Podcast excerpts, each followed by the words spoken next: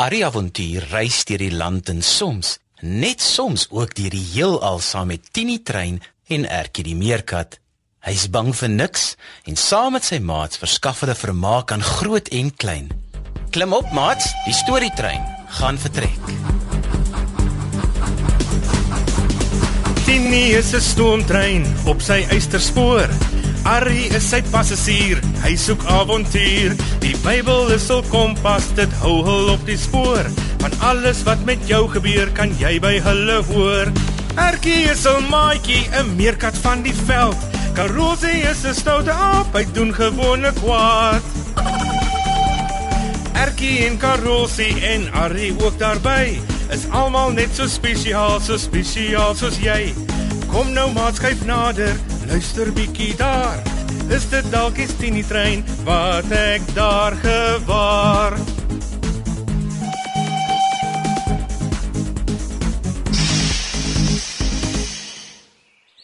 Ertjie! Ertjie! Ertjie! Wat? Wat? Wat is fout? Ag, kom ons gaan speel man. Toe, kom ons gaan speel. Mm. Mm. Nee, het my sussie oppas. Gaan speel met jou op, maatjies. Ag, Ertjie. Dis lekkerder om saam met jou te speel. My aapmaatjies wil altyd probeer wys dat hulle beter as ek kan swaai of hoor as ek kan klim of beter vloei kan soek as ek. So hulle is kompeterend, net soos jy. Julle behoort goed ter weg te kom. Ag asseblief, Ertjie, asseblief. Karosie, ek moet my sussie oppas. Hoekom help jy nooit om jou boetie op te pas nie? Ek weet nie. My boetie hang heeltyd aan my ma. Dis nie my werk om oor hom te worry nie. Wel by ons meerkatte werk dit so dat 'n boetie of 'n sussie jou help grootmaak en jou leer hoe om te grawe vir kossies en hoe om wag te staan voor die huis en nog baie ander dinge. Dis 'n belangrike werk. OK, so as jy so omgee vir jou wat wonderse belangrike werk, waar's jou sussie dan nogal? Hm? Sy mm, sy was dan nou net hier. Dis jou skuld, Karolsie, jy het my aandag afgetrek. Marie, Marie, Marie. Wag man, ek sal jou help soek. Karolsie, ek dink jy moet liewer gaan. Jy het genoeg moeilikheid gemaak. Oh. OK. Jammer, Ertjie. Ek ek wou maar net 'n maatjie hê. Marie. Maar hoe aardig tog. Ertjie, Ertjie kom gou. Karolsie, kry dit nou in jou kop. Ek het 'n groot probleem. Ek kan nie nou speel nie. Ertjie, ek het vir Marie gekry. Kom gou. O, o, ek kom. Ek kom. Is sy oukei? Hoekom kom sy nie net na my toe nie? Kom net. Waar? Waar is sy, Karolsie? Dit beter nie een van jou poetse wees nie. Nee, dit is nie. Sy's daar. In daardie daardie ding. Hæ? Ek weet nie waarin sy is nie.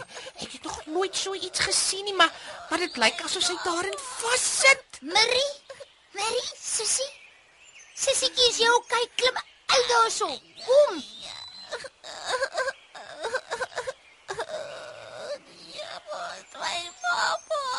Toe maar Marie, ek en Karolsie sal jou nou-nou daar uitkry. En hoe gaan ons nogal dit regkry? Hm? Ons weet nie eens wat dit is nie. Arkie. Sst. Ek probeer om vir Marie minder bang te laat voel. Buitendien, ek dink ek weet wat dit is. My ma het al vir ons vertel van so 'n ding waarin sy gevang was. Mense het die ding kom afhaal. Toe het hulle haar by hulle laat bly.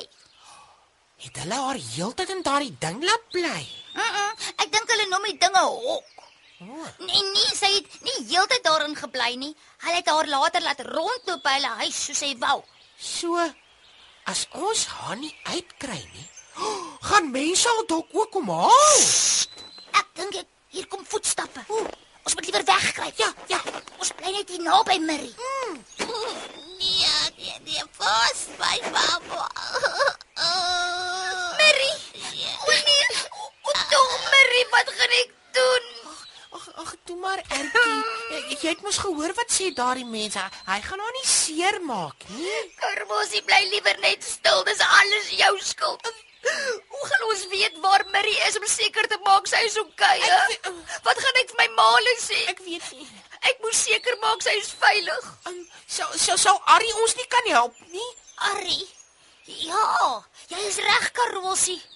Ag, jou simpel aap, ek soen jou somme. Nee, nee asseblief moenie. Kyk, ek hou van jou, maar ek soek nie jou meisiekiem soene nie. O, sis, nee.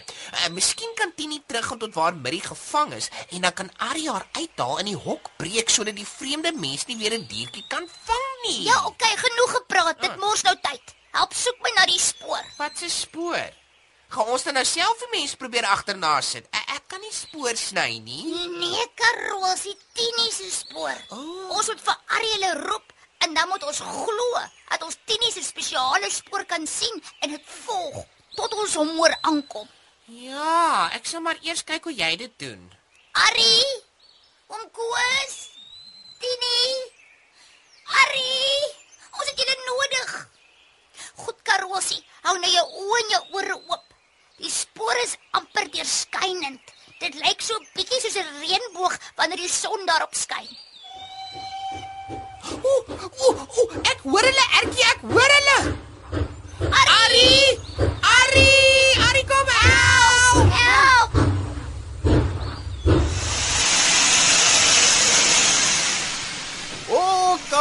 Okay, ouens, hokkai, haal diep asem en sê my waarmee ek kan help. Hm?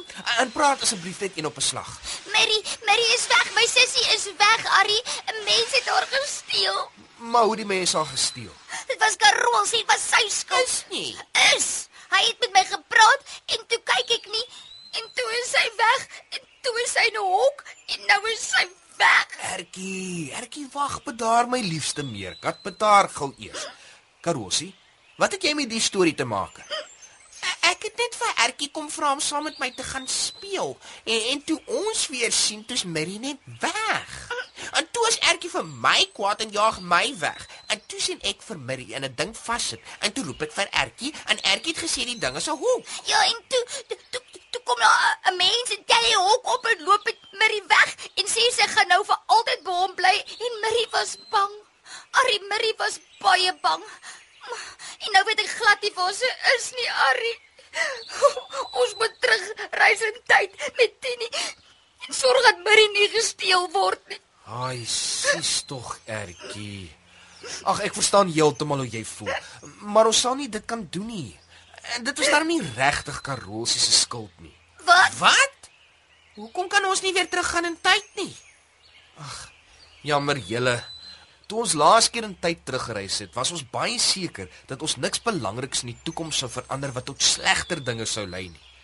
Ertjie, Karolsie, julle moet probeer verstaan dat sommige probleme of uitdagings nie altyd deur so drastiese ingryping opgelos behoort te word nie, omdat dit dan ander dinge tot gevolg kan hê wat nog baie erger probleme kan veroorsaak. O, Josef was een van 12 seuns van Jakob. Wat het dit met Mary te maak? Onthou julle nog wat ek julle al van Jakob vertel het? Ja. Maar wat het dit met Mary te doen? Almal aan boord. Eh, Jammer julle, ek sal nou nie eers verder kan vertel nie. Ek gaan slank vooruit in die toekoms om ons vermoedens te bevestig. En dan kom ek terug en verduidelik alles. Vir nou moet julle ons net eers vertrou. Ons weet hoe lief julle vir Mary is en ons gee net so baie om. Kom net gou terug. Gou gou. Tini is 'n stoomtrein op sy eysterspoor. Ari is sy passasier, hy soek avontuur. Die Bybel is 'n kompas, dit hou hul op die spoor. Van alles wat met jou gebeur, kan jy by hulle hoor. Erkie is 'n maatjie, 'n meerkat van die veld. Karosie is 'n stoute aap, hy doen gewone kwaad. Erkie en Karosie en Ari ook daarby. Is almal net so spesiaal, so spesiaal soos jy. Kom nou maat skuif nader, luister bietjie daar. Is dit dalk die Tini trein wat ek daar gewaar? Die avonture van Arrie en Erkie is geskryf deur Elsie Stander. Dit word opgevoer onder spelleiding van Lazelle de Bruin, tegnies versorg deur Neil Roo en vervaar deur Worldwide Media.